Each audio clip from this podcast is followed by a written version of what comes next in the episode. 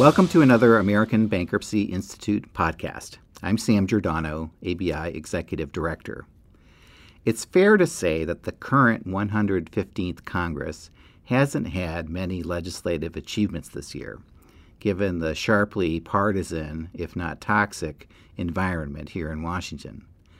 But in late October, something both bipartisan and good happened. As part of a bill to provide some $36.5 billion in badly needed disaster relief to areas devastated by the fall hurricanes, Congress attached legislation to reauthorize 14 temporary bankruptcy judgeships in danger of expiration while creating four new temporary positions in districts of need. Congress funded it with an increase in the quarterly fees charged to Chapter 11 debtors. The last section of the legislation did something else, too. It amends the bankruptcy code to treat the tax consequences from the sale of farming property in Chapter 12 as a pre petition claim, not entitled to priority status and thus eligible to be discharged in a plan of reorganization. Joe Peiffer is our guest today. He's a lawyer from Cedar Rapids, Iowa, who's been intimately involved in this issue for years and he joins us today to discuss this new development and its impact. So, welcome, Joe, to ABI Podcast. Thank you. It's great to be here. So, in the coming issue of the ABI Journal, you write about the tortured history of this legislative fix, and we will indeed get into a bit of that narrative. But first, let's start with the basics. What does this amendment do, and what problem does it solve for Chapter 12 debtors? What this amendment does is reverse the United States Supreme Court case, Hall versus United States. And in the Hall case, which came down May 14th, 2012, the Supreme Court held that the taxes that accrue from the sale of farm assets after filing the bankruptcy cannot be afforded special treatment that Congress had put in as part of BAPCPA. In part of BAPCPA, Congress sought to have the taxes on the sale of farm assets used in the debtor's farming operation treated as a pre-petition unsecured claim. Unfortunately, Congress was inarticulate, and the Supreme Court, while being able to understand that that was indeed the intent of Congress, said that it did not write it in a fashion that would allow the court to determine that the taxes could be deprioritized. And it basically sent it back to Congress to rewrite the statute. Right. And Congress, in fact, uh, over the years since 2012, uh, has attempted to legislatively overturn Hall, which we should mention uh, was a five to four decision, uh, a close close call uh, and did deal with statutory interpretation and, uh, as you point out, the imprecision uh, of the language uh, being perhaps contrary to uh, legislative history and legislative intent. So, what happened to those efforts to legislatively overturn Hall in, in the past? I take it they they didn't succeed. None of them succeeded. Uh, in September of 2012, a bill was introduced by Senator Grassley and Senator Franken. It was assigned to the Senate Finance Committee where it died at the end of the 112th Congress. Then in January, I believe, of 13, a new bill was uh, introduced, and that bill uh, was initially assigned to the Senate Finance Committee, and it language. It was then moved to the Senate Judiciary Committee, where it languished until the end of the 113th Congress. Uh, the 114th Congress reintroduced the bill that had been in, introduced in the 113th Congress. It was assigned to Senate Judiciary and died. And finally, in the 115th Congress, the one we have, uh, Senator Grassley and Senator Franken reintroduced the same bill had been introduced in the 113th and 114th Congress on May 25th of this year, and it became uh, essentially the law that was signed by President Trump on October 26th. And happily, the circumstance that helped distinguish this latest effort was, uh, as I mentioned at the outset, the underlying legislation, which was a must pass item. Uh, creating, uh, authorizing disaster funding relief for areas uh, affected by the by the hurricane. Uh, in addition to that, it also became a vehicle for the judgeship bill, which had also uh, languished over the last couple of Congresses. So that's a bit of how uh, Washington works. Right. Senator Coons and Senator Grassley worked together. Senator Coons wanted the from Delaware wanted the bankruptcy judgeships. Senator Grassley wanted the uh, Chapter 12 fix, and so they worked together to negotiate on that and those two uh, ideas were put together in one bill, and then that bill had passed the Senate and was waiting at the House, and then the House decided they wanted to do the supplemental appropriations, and they wanted a vehicle with which to send it back to the Senate where there would be minimal debate, and this bill happened to be poised and waiting when House appropriations uh, move forward. Right. So sometimes you got to be uh, lucky in the legislative process as well, even for issues that are relatively non-controversial.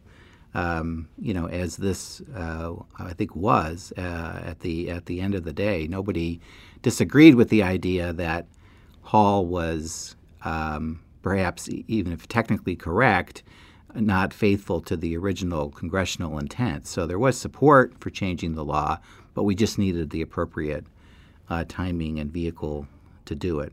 So let me ask you, Joe, what what is the um, you, you describe the the change and and why it's necessary. What's the effective date of this change? Will it help debtors in cases that are pending now?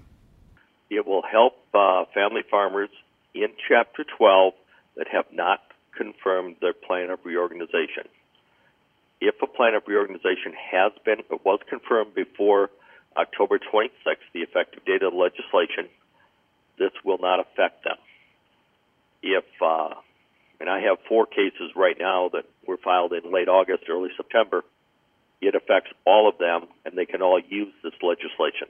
And so, how does that happen? How do you, if you're a debtor in a case that's still pending, you've got obviously this game changing result which changes the bargaining power and dynamic between the government as the principal creditor and the debtor who's trying to reorganize um, and, and uh, get a Chapter 12 plan confirmed. How does that negotiating dynamic change based on Public Law 115 72?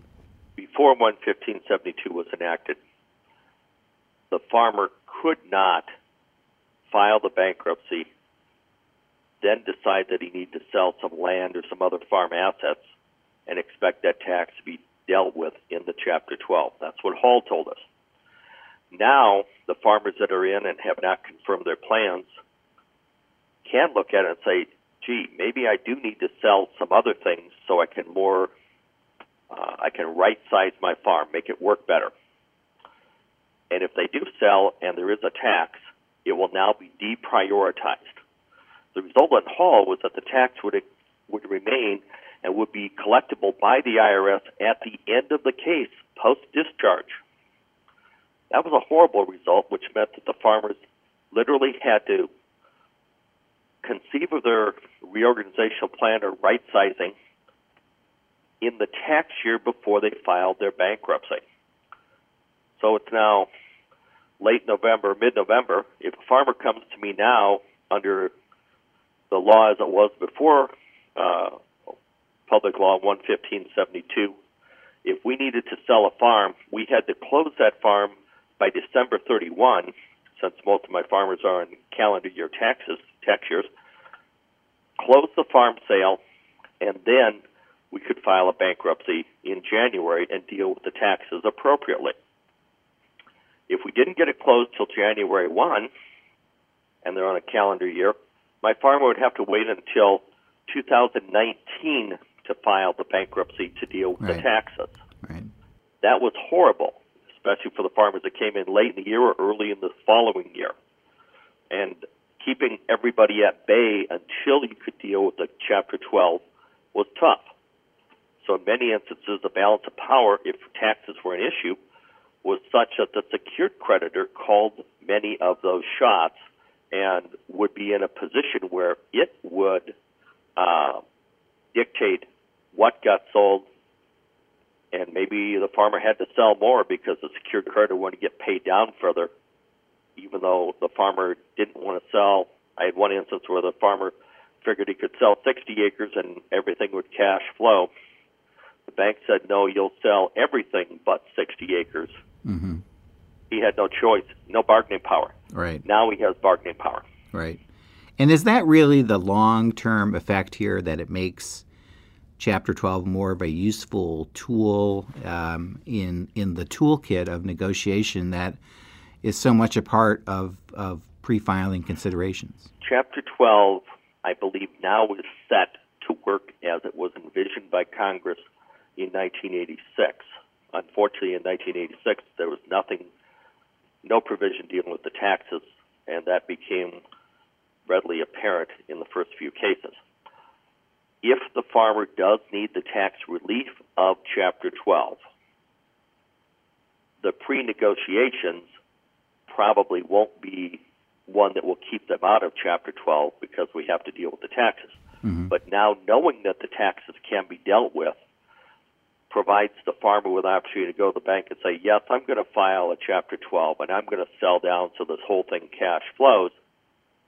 You're going to get your money creditor, and I'm not worried about the IRS or the State Department of Revenue. Right. And it can make the process much less contentious than it was before. Many times the farmer would be unwilling to sell because they'd rather deal with the devil they know, the bank, than the devil they didn't know, the IRS. Mm-hmm.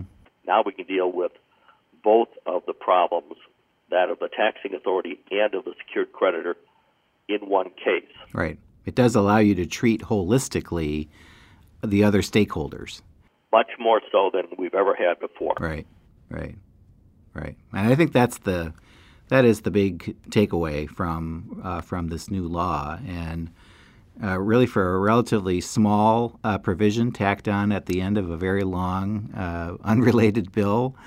Um, I, I, think, as your article points out, um, that uh, tortured uh, history um, may all be worth it for a whole new generation of family farmers trying to stay in business and to reorganize and to right size uh, their farming operations.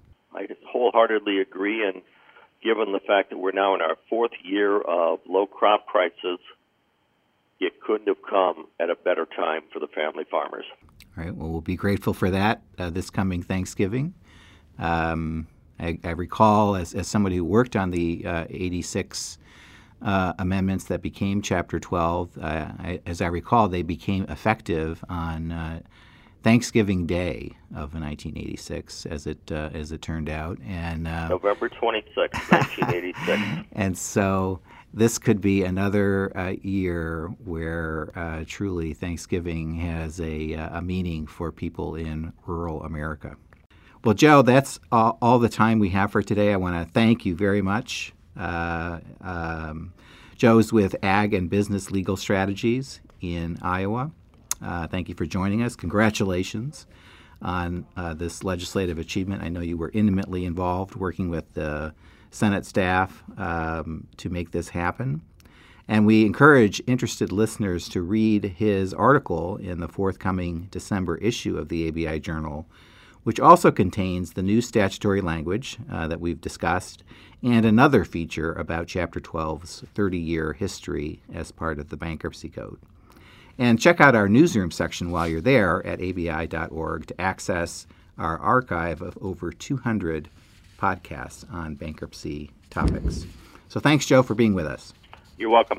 And until next time, this is Sam Giordano on behalf of the American Bankruptcy Institute saying thanks for listening and have a great day.